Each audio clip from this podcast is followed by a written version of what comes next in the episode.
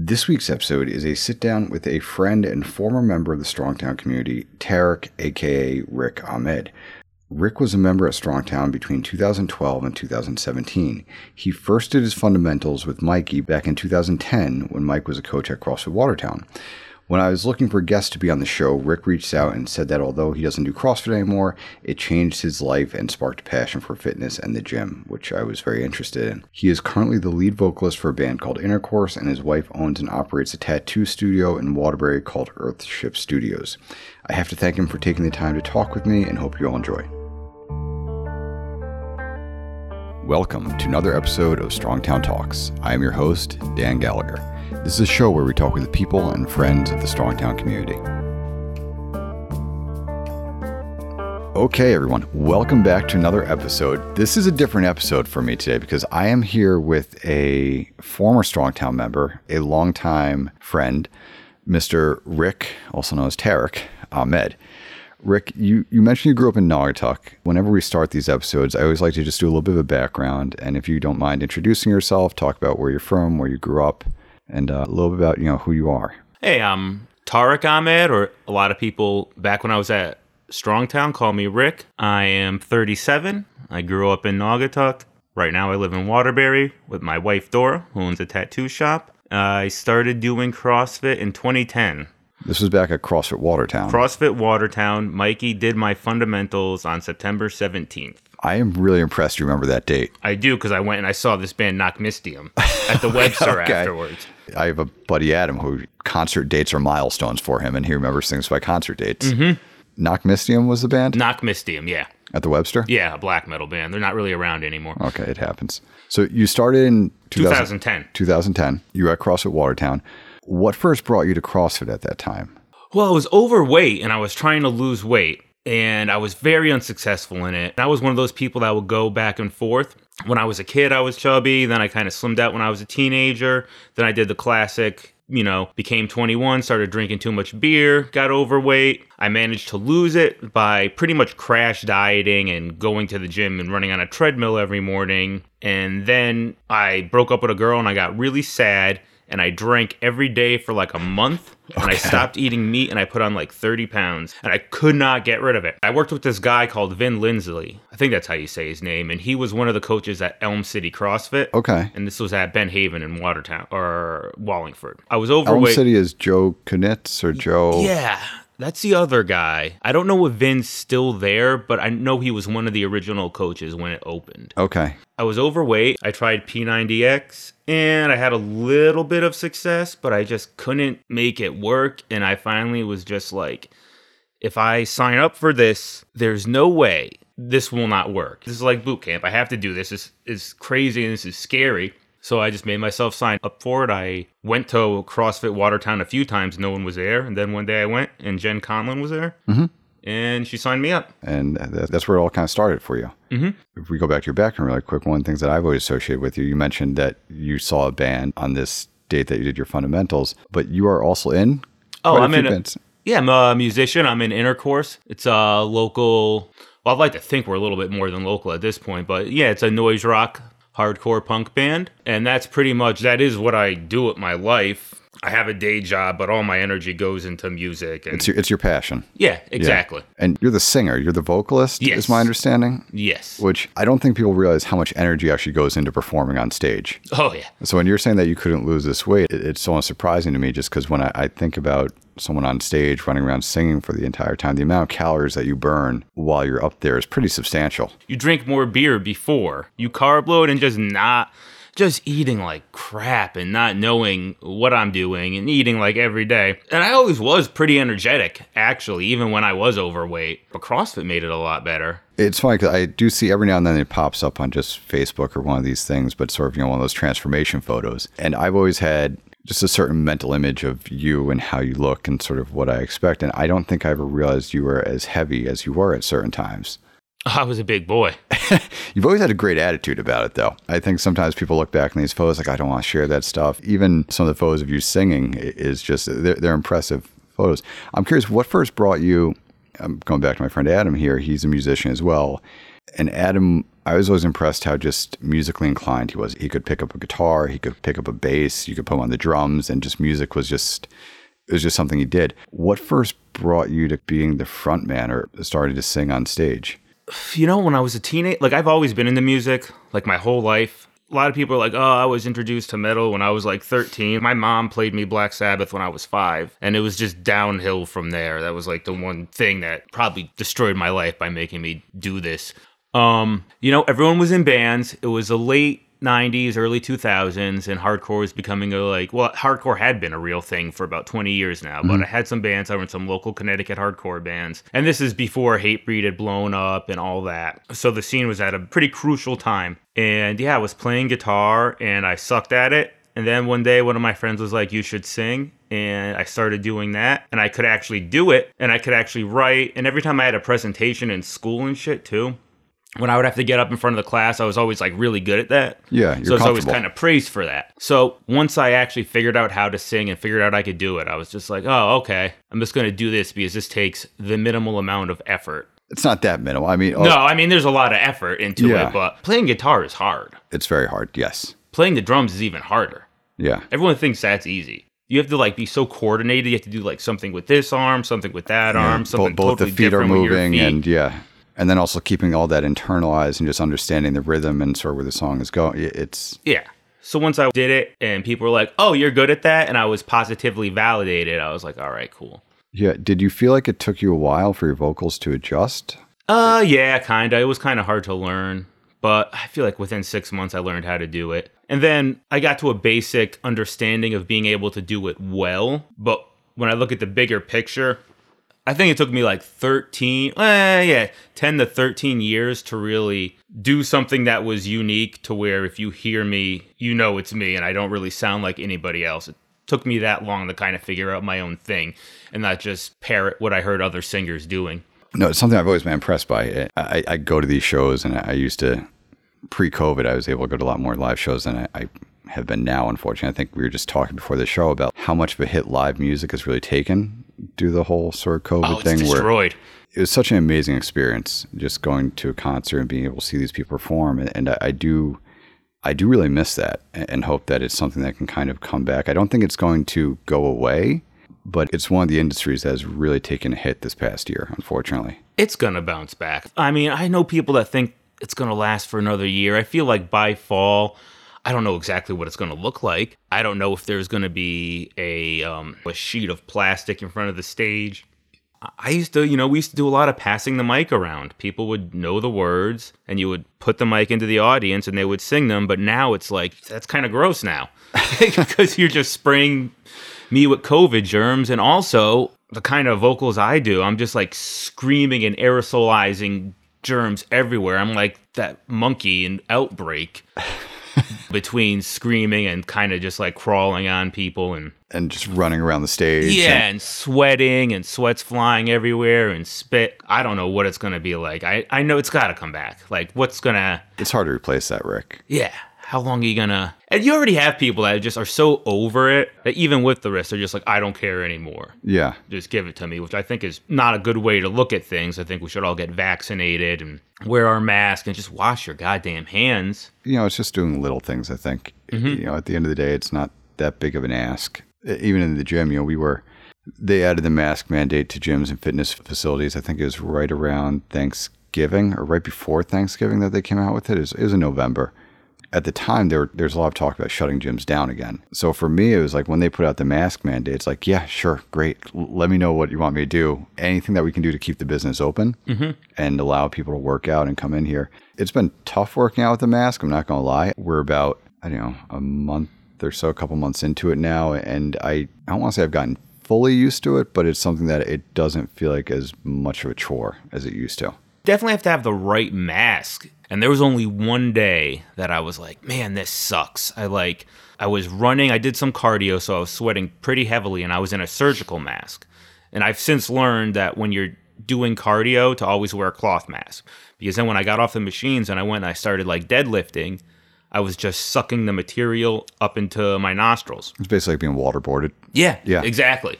But you just have to wear the right mask, and yeah, it sucks. You're working out, you're punishing yourself already to some extent. Like it's supposed to be hard. I mean, that's the whole CrossFit thing is like do what's hard. Yeah. Find the thing that you're bad at and do that. So it's just like wear the friggin' mask so this can all be a distant memory. Let's just get through it. Let's get over it. Like, come on, like And one of the things I wanted to get you on the show to talk about today was you mentioned that you did your first fundamentals with Mikey, and this was going back to the CrossFit Watertown days.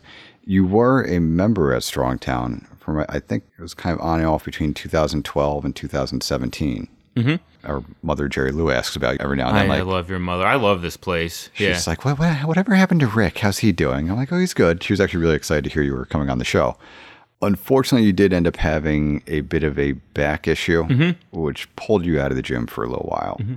And when I was sort of looking for guests to get on the show, I really appreciate your comment that you said, you know, you haven't been here in a while, but that the gym has just had this tremendous impact on your life and that it, it still seems to be something that you continue to do. So I was wondering if you'd mind talking about that a little bit in terms of what happened to your back and how you sort of adjusted mm-hmm. and have been able to find some sort of routine that sort of continued to work for you. Before CrossFit, I would like go to the gym. It was like a chore.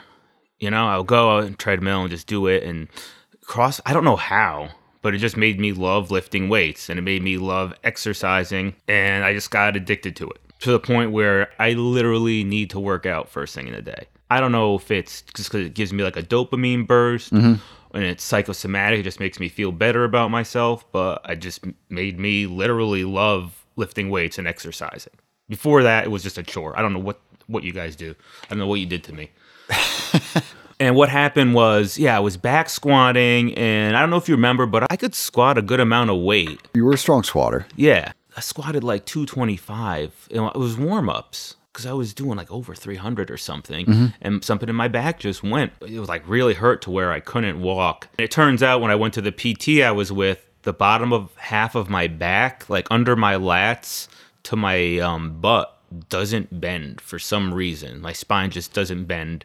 Okay. They had me get x-rays for it. It's nothing like that nefarious. It's just my body's weird and it just caught up with me. I haven't back squatted since then. I've just front squat and not even that heavy. okay. I needed to figure out a way to stay in shape because it's just like what I love doing and it keeps me sane and I just started going to a gym and doing a bodybuilding split, tracking my macros, keeping my nutrition on point and that's pretty much where I've been since then and I got I've actually like been in pretty good shape since at one point in like 2018 I was really good shape Actually, I was in really good shape up until five months ago when I was like, yeah, I'm going to bulk up. And now I got a little bit of, you know, I'm getting my love handles and everything, but it's okay. I just started cutting.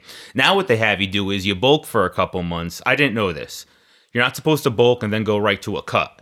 Okay. Now you bulk, then you do two months of maintenance to teach your body to hold on to the muscle. Then you cut. in terms of like a bodybuilding split type Yeah. thing, is that okay? knowing what I know, because I also got certified, I coached at Nor'easter and I coached at Halo. So, like, I pretty indoctrinated over the whole CrossFit way of thinking. Naturally, I start every workout with a compound movement. If I'm doing shoulder stuff, first thing I do is I go in and I press. Uh, if I'm doing back stuff, I'll start with rows or a bench press. And I don't really screw around too much with isolating my legs because it just seems like I know the squat is the king of all exercises. I just can't back squat. I'm actually in a similar spot with you on back squats right now. I tweaked my shoulder, I don't even know how many years, maybe three or four years ago. And it was just, it was doing something dumb. I was basically just sort of playing with doing like one arm hangs on the pull up bar. Mm-hmm. And I felt like I spun a little bit or like I just lost sort of like my midline. And I felt like a pop in my shoulder. And ever since then, my shoulder has not been great. I'm also dealing with some arthritis in there, but it's gotten better on me. But I have a very hard time getting my arm back behind the bar in, in any type of comfortable position. Oh, when you're like pressing? When I'm pressing, I feel it more in the eccentric movements. So, like mm-hmm. when I'm coming down, Yeah. that's tough. Yeah. But in terms of a back squat where I need to get into the rack and get my arm sort of back Oh, behind okay, that yeah. bar, my left arm is fine. My right arm is like a chicken wing type thing where I'm holding on with a few fingers. And I've I've just switched to front squats. And it's fine. I can still get the squatting strength that I'm looking for out of it. I do miss back squats because they were one of my favorite movements. With front squats, it always reminds me of like full metal jacket where you're Mm-hmm. sort of like, you know, choking yourself on the bar just a little bit. And you could just move weight when you back squat. I know there's some schools of thought or some Olympic lifters where they do traditionally more high bar back squatting. It's not as much of a difference between their back squat and front squat, but it's taken them a while to sort of develop the strength in that anterior bar position. Unfortunately, I really miss it. I've had to sort of put back squats on the uh, list of things that I, I don't really get to play with that much anymore. There's got to be something we can we can do. You know, I've wanted Stem cells. stem cells. Uh, actually, you, you joke, but No, I I'm, think- I'm dude. I am I am so down for stem cells. Yo, once I hit 65, I don't even give a fuck. I am going on steroids. so we have a guy here, Brian, and I, he does some sort of medical sales stuff, and he'll often go into the operating room with different doctors. He has a background in kinesiology and stuff, and he's been very knowledgeable to like talk to. I gotta get him on the show one of these days. But he recommended they are doing some, I think it's stem cells or some PRP injections that they're starting to do. And the shoulder's a tough joint just because it's it's a ball and socket. Mm-hmm. So a lot of times the cartilage is something that doesn't really heal. Like it's hard to get blood flow around it and sort of redevelop these areas. So stem cells has seemed to show a lot of progress. So it's something I've thought about and just haven't quite gotten there yet in terms of biting the bullet. Hopefully, they become more widespread. I think they will. My mom got them. She went to California, I think, and I don't know how well they worked out for her. I think you're supposed to go to like Cuba. You're supposed to go to like there's some there's like Panama. Yeah. They'll really give you The like medical tourism industry. oh yeah yeah Yeah. yeah. But What did she get him for? Her hip or knee or shoulder? something with her liver. Okay. Yeah, liver or kidneys or something. Because she was on medication for years because she had like a rare blood disease. Yeah. There's so many medical advancements. Hopefully something works out. Have you tried like dry needling or anything like that? I have. Yeah? I'm a big advocate of dry needling. I don't like needles. Me neither, surprisingly. That is surprising for you. I have zero tattoos. Uh-huh. You've been written up in certain tattoo magazines, is my understanding. Yeah, I, like when the dude would needle my neck, I would get all tense before. I met him because he, uh, my wife tattooed him, and I think he would be like, "What's this fucking guy?" I'm curious. Your wife is a tattoo artist. Mm-hmm. Is that how you met her? Yeah, yeah. You were going to her shop to get tattooed. I was getting tattooed by this guy Andy at her shop, Okay. and when I was in a nursing home, I was a receptionist, and her grandma was there too. Was she impressed by your tattoos? How'd that conversation start, Rick? No, she was just, you know, she was another one of the tattoo artists there. And uh, this is like when I first started getting tattooed.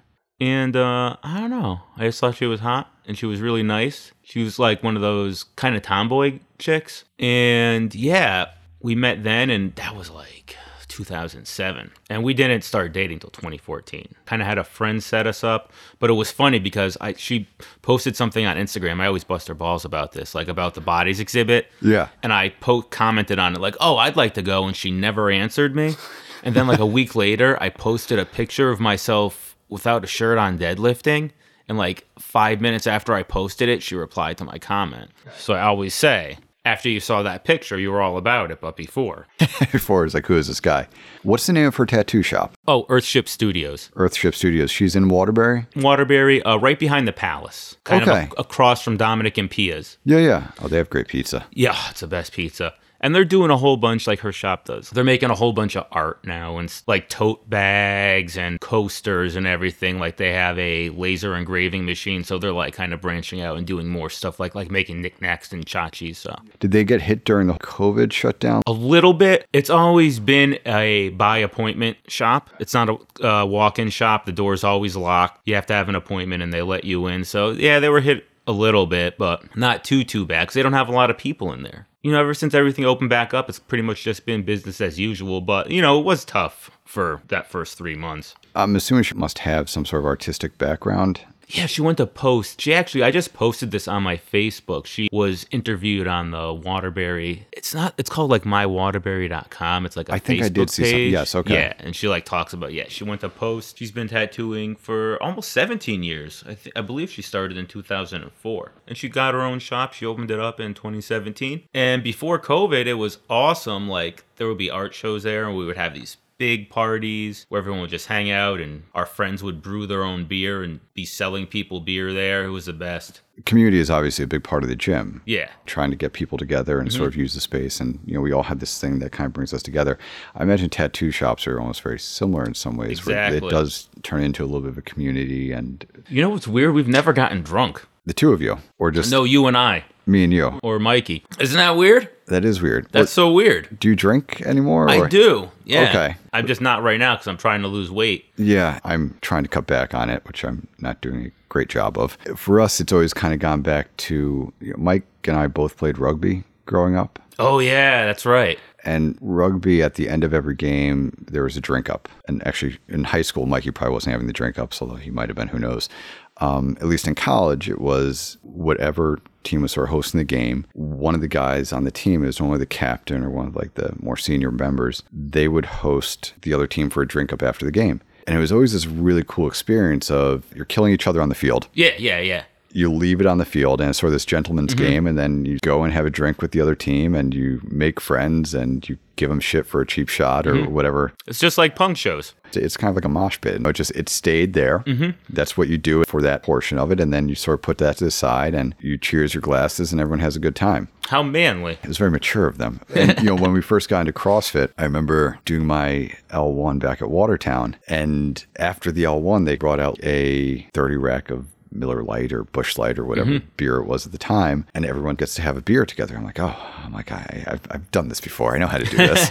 and I feel like that's always been sort of a part of CrossFit for us in terms of that you do the work, you put in the work in, mm-hmm. in the gym. But I, I think at the end of the day, it's sort of recognized we're all human here and everyone's just trying to have a good time. And I- I, Exactly. think we, we probably can be a little bit more strict with it, but we've always tried to sort of say that, you know, if you want a beer, you're welcome to have a beer here. Mm-hmm. Just, you know, hang out, be an adult about it. And we've also been very lucky. I don't know if you know Caitlin Gulakis or not. Oh yeah, dude. I saw her. pff, I run into her at bars. Yes, you will Because would. the thing is, she's one of the CrossFitters that actually is kind of in my wife's friend group. Really? Yeah. So she knew Jay Prince and like a lot of the people that are friends with Dora that would go to those shows. Like they were. Okay, I Yeah. didn't, I'm going to have to ask Caitlin about that. I didn't know that. You know, Oh, she yeah. works for Two Roads, mm-hmm. so we've always been lucky over the years. Two she- Roads is the best. They are phenomenal. I've always found amazing about Two Roads is they opened up around the same time that we opened up this gym. Mm-hmm. So 2011 ish. One of their big differentiators that have helped them grow over the years is not just that they produce their own beer, which is obviously great stuff, but that they also do, I guess you would call it contract brewing. Mm-hmm. So they brew beers for other brewers. So Oh, okay. like Sip of Sunshine from Lawson's first started popping up in Connecticut was because it was being brewed out of Two Roads. And it allowed them to sort of grow the business and the company to a point where they weren't just limited by producing their own products. Mm-hmm. They were basically always in production because they were producing for other brew like Blue Point, I think gets brewed out of there. There's a whole bunch of beers that actually get brewed out of the Two Roads facilities, which has helped them grow it as much as they have over the years, which I always thought was is a really smart model that they adopted and not many brewers have done it. Did you get that heady topper when it came through? Have you tried that? I have. I didn't. I didn't know what the hype was. I was like, yeah, I gotta get it. I felt bad because I went up to um, Vermont. Heady Topper, I, it's Alchemist is the brewer. Yeah. And for a long time, you could only get them in Vermont. And I went to the co-op there, and they had all this Heady Topper. And I just, I don't know, I probably spent like 150 bucks on it, wh- which it's pretty easy to do actually because the stuff isn't cheap. I brought it back, and I was all excited about it. And I think Caitlin or someone told me like, "Oh, it's now available in Connecticut." And just like it totally popped my balloon. Where I'm like, "Oh, oh, okay, thank you." when I went to Colorado, I spent like I must have spent like three hundred dollars at WeldWerks. Oh, it's yeah. like this fancy brewery. They make like they had this like I had a key lime pie sour one time. And Okay. it was like the most amazing thing I ever had. And this past time they had like a macadamia nut coconut sour. And I mostly get their sours because I'm not gonna bring an IPA to New England. That's just like I get that. I went down to Florida and I tried some of their local IPAs. Disgusting. it was awful. You know, NEIPA or like New England IPA is definitely sort of a category of beer right now. It's the thing. It's the Yeah. best IPA. We're in Colorado. Was this in Denver area or? No, Boulder. Boulder, we're in okay. we're in Boulder. I don't know exactly where WeldWerks is because I'm not driving when I'm out there. Obviously, I've heard of WeldWerks before. Like it's definitely a brand that I've heard of. I don't think I can ever say I've had any of their stuff. No, it's so hard to get it. I had to stuff it in my suitcase. my uh, my wife Kathleen really enjoys the sours, and I've never been much of a sour person. And for me, I'm always just like, oh, I'll just have an IPA. I actually I really enjoy them. Mm-hmm. I think I'm also realizing I like bitter things or like anything like bitter or tart, where it's just going to absolutely exhaust my palate, so I can't taste anything else. I like them from WeldWerks. They're like they have like a blueberry because they make like a sour, but then they'll mix in like the blueberry cobbler had like graham crackers and like marshmallows in it. So they always figure out a way to make it kind of complex and, you know, a little bit savory too. So it's not just too, too much. Yeah, sometimes they can be a bit strong. Yeah, when they're too tart, oh, So I'm going to say, I did not realize, I feel bad saying this, I totally forgot that you were a coach at Nor'easter and Halo oh yeah. for a while. Mm-hmm. Unfortunately, both those gyms are no longer around. I think Halo, there's a gym which moved into that spot, which is now a CrossFit gym. Mm-hmm. And same like Nor'easter, I'm always fascinated by this. Nor'easter got taken over by CrossFit Hartford. So that the space that they were in is now still a CrossFit gym, even though Nor'easter and you know Jen and Nate are no longer there. And I do believe that in Rocky Hill, the space that Kay was in at Halo, great, I, she sold it to um, She sold it to another member. and that member ended up she shut it down at a certain point. I think the space was taken over by um it's CrossFit Golden Goose. That's a fun name. We have a member here, Kim, who she moved up to that area and she's been going there and she absolutely loves it. The guy who owns it is has these flowing golden locks, so it's like okay, yeah, Golden Goose. Um, Yeah, good for him. Yeah, I am not there, but I'm fucking holding on by a thread, dog. yeah, I know. So am Taking I. Propecia, Minoxidil. I. Mikey got the hair genes out of the family. Like he's got a great head of I hair. hope he appreciates them. I hope he does too. I don't think he does. It's funny when I get haircuts now; it's just shorter and shorter. And now I'm at the point where it's just like high and tight when I get a cut. Did you take Propecia? Are you on anything? I have not. No. Dude, I started losing my hair when I was 25, Okay. and I started taking that shit, and I held on to it, and then it started to kind of not work. I just started using minoxidil, but I have to get like a different minoxidil because I'm allergic to it. So I use nanoxidil, Okay.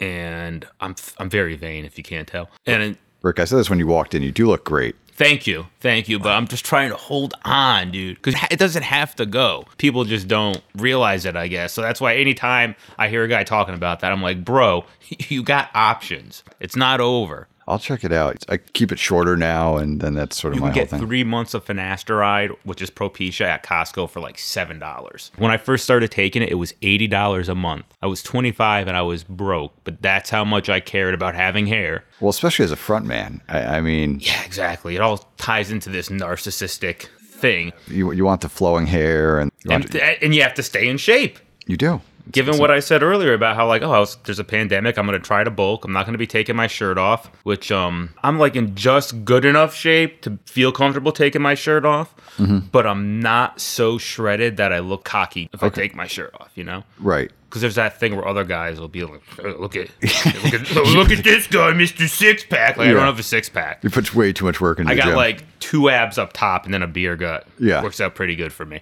but but you're comfortable without your shirt on. Yeah, yeah. It's good. Yeah. So, what is your gym routine like now? We were talking a little bit before about you. Uh, you mentioned your deadlift, but you tend to use like a hex bar for that. I was kind of curious what your routine is generally like, or what your split is like throughout the week. Are you in three days, five days, or what do you typically do? I'll try to go six. I took off Friday morning. Before that, I hit seven days straight, which is unusual. But I try to go as much as possible and normally try to do six, at least five. How I do it is, for instance, today I did my chest and my back and biceps. And I try to switch it up. with bodybuilding, it's all about volume. It's the exact opposite of CrossFit. It's about repetition. You're- want to do the same exercise and just beat the crap out of this part of your body mm-hmm. until it grows. It's also lower weight sometimes. I mean, you're getting Yeah. the volume through do, doing more Yes. hypertrophy, sets of 10, sets of 20, whatever it mm-hmm. might be. Exactly. And now I'm I'm kind of turning a corner where I'm trying to do lower sets like five by five and go up five pounds each session to More linear progression. yeah, exactly. To try and build some strength. Every day when it's an upper body day, I open up with flies. I just take the cables and not even put handles on them just to open up because mm-hmm. I've gotten so much impingement. I've learned that I need to do flies, like the back flies and face pulls pretty much anytime I'm working out, any push, shoulder press, bench press, I always need to do those Yeah. because I'll get impinged and it hurts. But yeah, today I came in. I did bent over rows for sets of five. In between my bent over rows, I did pull ups. Then I did some flat bench. Then I did uh, the underhand pec flies. Then I did some curls, which I'm really not a. I don't, I don't care too much to do that, but I just did them just to do them. And then I did sitting row. Oh, and lat pull downs. I get the compound movements in so I can kind of release that test, but yeah, I isolate too. Okay. And you try to mix in some cardio here or there where you can. That's leg day, yeah. Leg day, I go in and, and I'll get on the treadmill or machine for 20 minutes to get a good sweat going. And then I will go to the floor and either squat or deadlift or maybe do both if I have the time. And every now and then, like maybe at the end, I'll go and I'll do like an isolated, like, you know, the thing for your quads or something oh, like that. Leg curls, I believe. Yeah, Yeah. I have really the one part of my body where I'm genetically gifted. If you've ever seen my legs, I have like no fat on my legs. They're really defined. They're great. I barely have to do anything to have jacked legs. It's a joke. Who cares? Yeah. It's such a cruel joke that just like my legs are like that. We had a guy who used to stop in here, and he would always just do like open gym stuff with us. He Mm-hmm. was a really nice guy. Uh, his name was Chris, and he would always do a lot of curls. And I think every now and then, you know, someone busts his balls about doing curls in a CrossFit Mm-hmm. gym. And his response was always like, "You gotta know your audience, man." You gotta know your audience, and That's it's just true. one of those things. Like you know, people see arms, that's what they look for. Like he's like, I know it's not functional. He's like, I, I know I don't care, but keep the people happy. You know what I noticed when you see women out during the summer and they're like in their obvious workout clothes, you could always tell they do CrossFit because they have traps. Yes, They have Yeah. very developed traps. shoulders. Yeah, Yeah. yeah. Well, uh, specifically, like I always am like, and I think it's great. I'm not trying to be like dickhead. I know Yeah. some guys like, I don't like a girl. I think they look great, but you could always like tell. I think also just CrossFit takes so much of these different realms of fitness, whether it's powerlifting, Olympic lifting, or whatever. But we do do a lot of pulling movements. So things Mm-hmm. like power cleans and snatches and deadlifts where you're sort of pulling off the ground and then the rig work like pull ups and toes to bar. So even kettlebell swings. So Well, yeah, that's how I got them. Like I don't think I, I would have them if it wasn't for power cleaning. You're deadlifting. You're using your traps. You're deadlifting. You're using your traps. Rick, I, I appreciate you coming on the show Mm-hmm. today. It's it's been absolutely awesome catching up with you. I, I feel like I missed you and I'm sorry we I, don't get to I see miss you you more. guys so much. Um, even if you're not coming in for the gym, I, you should definitely stop by for some of the social stuff. I know. I've been meaning to, and then all this happened. So that's why when I saw you post, I think it was like my birthday too, and I like had a few beers. I was just like, yeah, yeah, I'm in. let's do it. Yeah, which is great. For these episodes, I'm trying to get into a bit more of a consistency routine with them. So I like to close out the show doing a few rapid fire questions, just Mm-hmm. Right, going cool. back and forth. Your questions are going to be a little bit different. I've been trying to gear them towards you and sort of recognizing that not really at Strong Town, but fitness is still a real part of your life. Mm-hmm. So the first question that I like to start this off with is that if you had the ability to go back in time and send your message or send yourself a message on your first day trying out a class, and this would be at CrossFit Watertown at the time, what would that message be? It's weird for everybody when they first start. Probably. That's actually a really good response. I haven't gotten that response yet, and I think it's very true. especially like for me like i never did anything physical i was never did sports i was the art kid in high school so just having to learn how to do a power clean or a snatch is so mind-blowing i would just be like yeah man it's just nobody cares is what i would say it's weird for everybody Yeah, that's a great answer. Mm-hmm. The next question is What is your most memorable moment or workout? Since we're a CrossFit gym, I'm going to say this is, you know, you can incorporate Reload or Watertown or Strongtown. all right i got two so one Choose allowed. The first, I was at Watertown and Jen Conlin was a coach, and we were working out. And I stopped to get a drink of water, and she like got up by she like she went. There'll be plenty of time to drink water later. was like screamed in my face. I was like, ah! And I dropped my water and I went to my workout. I can see Jen doing that. Here I was, the workout, I'll never forget this fucking workout. There's even a picture of me doing it somewhere, and I saw it recently. I was doing a fast. I was doing like one of those Hollywood diet fasts where you get the juice at Walmart and you Okay. don't eat for a couple days. You just drink this juice. And the workout was five rounds, and I, it was like 20 kettlebell swings and 20 burpees. And I was fasted doing it. Was that like a Lurong workout by any chance? Something. I, dude. I know the workout you're talking about because it's like, yeah, 100 swings, 100 burpees. there's a really great picture of me like from the back doing it and everyone like is standing around watching me because i was the last one because i was dying and yeah that was awful I'm going to have to look up that work. I do feel like we used to do these. I think the company is still around, Lurong Living. They would sell like a deer antler supplement. i thing. remember that did that actually because i've done a bunch of like test stuff did that actually work I don't know. It was funny because we used to get, you know, obviously they're friendly towards affiliate owners and stuff like that. Mm-hmm. And they, it's much easier for us to sort of push a product or anything to our members once we actually believe in it. So they used to always give it to me and Mikey. And it's one of those things that I couldn't tell if it was a placebo where I would start taking it and I'd feel really good. Mm-hmm. And then I'd be like, oh, I don't need to take this anymore. I feel great. And then I would stop taking it. And then it's hard for me to tell if is this just me sort of being like, oh, it's this deer antler stuff that they say makes you a Navy SEAL or, or Yeah, yeah, whatever. yeah. But I do think that was a Lurong workout. I remember that workout. It was a really tough workout. That was awful. Just because it's it's grunt work the entire time. I haven't done a burpee in like four years. Yeah, you're not missing out. It's it's okay. They still suck for everyone. Once all this crap clears up, I'm gonna get like a punch card or something. Once I'm back on nights, Okay. because lately I've been like thinking about it, and I just like we were talking when you got here that we do open gym is always an option Mm-hmm. for people. So you always have the option of either obviously classes are I've been doing open gym for like four years now. I'm good. Obviously, we want people to use the facility. So if you want to come in and just deadlift and press and row and do your own thing, you're obviously always welcome, man. yeah, man, we gotta hook that up. The next question. This is I'm, I'm curious where this is going to go with you. What is something that when you first started out at the gym that you thought you would never be able to do that you are now able to do? Take my shirt off in public. Okay. That a pull up, jump roping. I didn't think I could do any of this stuff. Yeah. If you knew me 12 years ago, I remember there was a girl I dated in like 2005 to 2007, and her like seeing me all these years later after CrossFit, I ended up working at the same place at her. And I remember one day I'd like, I was hurt. I was like, damn, could you ever have imagined me having a sports injury back like 10 years ago? And she was like, no, never. So pretty much all this stuff completely changed me as a person. it's super impressive when that can happen. I think a lot of times it's anyone can do these things. Anyone can come in here and it becomes like a real mindset change that needs to happen on sort of an internal level to really sort of you know bite onto it and have it stick at the end of the day. like I remember I was also like just people are like so afraid of being uncomfortable and leaving their comfort zone and I remember at one point I've always been a very nice person to the point where I could be walked all over being like very non-confrontational And I, I was in the thick of doing a lot of CrossFit I remember being at work and feeling like someone wronged me and having this attitude like you are going to go upstairs and confront this person and make them come outside and talk to you to the point where I was like overcompensating just because I was so crazy No, but it gives you that. Yeah, it gives you. I don't know. not crazy, but I was so just like over. I was just so I was pumped like twenty four seven. Yeah. because you know how it is. It's like your life when you're here when you're doing WODs every day. Have you heard about Avatar?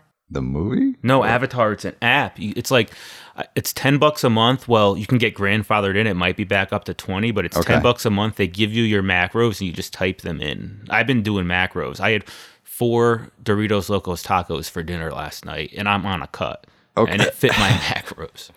Well, we use um we did a macro challenge. I think it was last year actually, probably yeah about a year ago this time. We used MyFitnessPal as a big macro counter Yeah, yeah. for people. Do you know how Avatar compares to that, or Avatar, you put in your weight every week and it adjusts your macros. Okay, does it adjust them with a goal of either because macros are interesting because you know depending on whether you're trying to like you mentioned you're trying to cut or you're trying to bulk. Oh yeah, it does- you could do lean bulk. You could do like crazy dirty bulk. Yeah. You could do just do a small cut. We're only trying to lose like seventy five percent of a pound a week. Yeah. Or you could do a more moderate one where you're a pound and a half, or you can go extreme, which they don't recommend, but you could still do it. And also has maintenance. and I'm guessing it has a library of food. So when you mentioned you had these Doritos tacos, mm-hmm. They're already in there. Someone else already logged them, so I just have to type it in. okay, Yeah, it's also easy to put your own stuff in. I've been on it for like four years now, and I swear by it. really, Yeah, it's I've- great. I've never heard about it. I'm definitely gonna check it out though. Oh, it's yeah, and like every week when you log in, you take a picture of yourself in the mirror. I have this Renpho scale that takes my body fat too, mm-hmm. and yeah, you just log everything. It's super easy. Even though I am thinking about trying keto again for a month to see if that'll kind of jumpstart me. If I can't just lose quick enough on this and I get impatient because it's been a while. But keto and paleo just kind of stopped working for me. Your body gets too used to it. When I was doing the bulking, it was like I was very lax with it, and I would like we would go out to eat, and I wouldn't sweat tracking everything as strictly, and, and it was fine. Uh, so the next question I always like to ask is, what is a common myth you often hear about the gym or CrossFit that you wish you could debunk?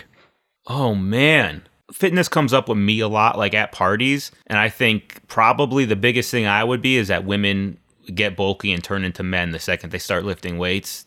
That would be my biggest thing. Like, do you know how fucking hard it is to get jacked? Oh yeah, So you think you're just gonna stroll into Planet Fitness and pick up a couple of dumbbells and you're gonna be like Arnold Yep, while just- I'm there six days a week and I still am not happy with myself? Like you literally think you're gonna get jacked that quick? the testosterone levels of the average male versus average female are very different. So the fact that you have this like testosterone in your system and it's still a challenge for you to put Mm-hmm. on size, That's also one that hasn't come up before on this show, which is a really good response because a lot of times people come in here, we do see it more with women.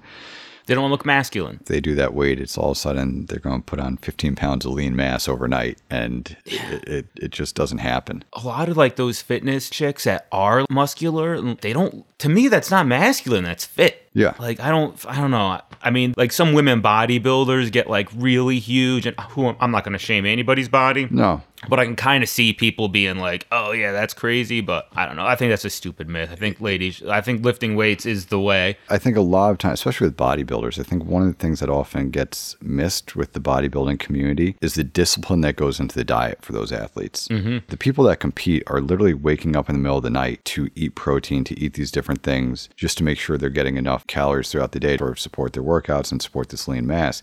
It's not just going to the gym recreationally. No, they have no. They look like beef jerky. They have no fat on their body. Yeah, You have to have like no body fat to look that jacked. I don't know. It's it's so frustrating. that's actually a really good response. That one, some of your answers haven't come up before, so I'm excited about this. Oh, Rick. cool. Yeah. The most common one is that it's dangerous. Okay. That CrossFit's dangerous and it's going to get people Oh hurt. yeah, you know, I mean, everything's Everything's dangerous. eh, like lifting weight. Like yeah, like CrossFit's dangerous. Like sitting on your ass and eating McDonald's every night is dangerous. Yeah. Driving your car is dangerous. I don't know. I tweaked my back once putting on my socks. Yeah. It's it's not that it's dangerous too. It's just you know sometimes shit happens. How many times have you hurt your neck just backing out of a parking spot? Yeah. It's a classic. Just or just carrying. You know what would always screw up my arm is at the grocery store carrying the little thing. I would like always get a weird nerve thing here. Really, the bags? No, the uh, not oh, the, the, car. carrier Yeah, or whatever yeah, you yeah. want to call it. Yes, yeah, I would always just from holding it wrong. I would tweak a muscle. yeah. Because you can't let your arm hang all the way down, and you're Mm-hmm. trying to sort of find someplace that's comfortable for it, and it's just really awkward. And then I start switching arms with it halfway Yeah, through the store. Oh, and- I am. I'm psycho with that stuff. Yeah, got even myself out. So, okay, Rick, last question. Uh, we talked about sort of what first brought you to the gym and to CrossFit in general. What keeps you going back after this time? And, and you know, obviously, you've found a gym routine that you've been able to keep with, and you've dealt with some injuries over the years. So, what's something that keeps you motivated to continue going back? Well, many things. Honestly, first of all, vanity. Um, I honestly really enjoy lifting weights. Like I will go to bed at night pumped. I wake up at 5:15 and go to the gym, which sucks, especially now cuz it's freezing, but I love to go and lift weights and work out. Also, like mentally, it's very I just found it has a very positive effect on me. I don't know, like I was saying earlier, if it's just the dopamine release or something, mm-hmm. but I just found it's like a really good thing to keep me even, to keep my anxiety down. I have a lot of body anxiety. I'm very afraid of having a heart attack or something. Yeah. I am actually, I had a physical a couple months ago. I'm at like negative for having a heart attack. So just keeping in shape just makes me feel better and kind of eases my existential dread a little bit. I've always looked at like what we do in the gym. It's hard work and the body sort of adapts to challenge and stuff like that. But it's very enabling. Doing the work in the gym enables Exactly. us to have this life outside the gym. And whether that's performing on stage or just running around the house or taking care of chores, whatever it might be, I always feel better about it when I have this foundation of fitness mm-hmm. underneath things. There's just something about like, especially when I used to come this, I used to love 6 a.m. and because I would work earlier, and that's my thing is I like to work out first thing in the morning, mm-hmm. get my caffeine, work out first thing, just start my day off right. But back when I was doing 6 a.m., there's just something about doing this insane workout, deadlifting like 385 pounds while everybody else is asleep. It's like a little, it Yeah. gives you like, it makes you feel a little bit better about yourself. It gives you a little bit more confidence. No, I, I can definitely see that. Your day has been started. You've already done this work while a lot of people are still just hitting snooze on the alarm clock. you've already worked harder on something than most people will work on anything all year. Yeah. yeah. Rick, thank you so much for coming on the show today. Hey, thank you for having me. If is, anyone has any questions for you mm-hmm. And, and they'd like to reach out to you via social media or something like that, where's a good place for them to get in contact with you? uh, you know, Tariq Ahmed Ahmed is my Facebook and my Instagram. Find that. Listen to Intercourse. All you people with kids, they're in their teens and you want to get them to come to college. You bring them to an Intercourse show and you show them me and you'll be like, you got to learn a trade or something and go to school. And I will scare your fucking children straight. All right? and one last plug for your wife's tattoo shop. What is it called again? Oh, Earthship Studios in Waterbury. They also have a Starfire Earthship is their little art thing on the side they do where they make like Waterbury coasters and all this crap. And it's all on, I believe it's on Etsy. And her name is Dora. You could follow them. And hopefully, when all this is over, there will be art shows at the shop again and open houses where everyone can come and eat fine cheeses and craft beers with us. And Yeah, all, all the good stuff. yes. Rick, thank you so much, man. Hey, thank you. Hopefully, we'll see you soon. We will. Thank you for listening to another episode of Strongtown Talks. If you enjoyed the show, please feel free to leave us a rating or review. We are always grateful for any feedback we get.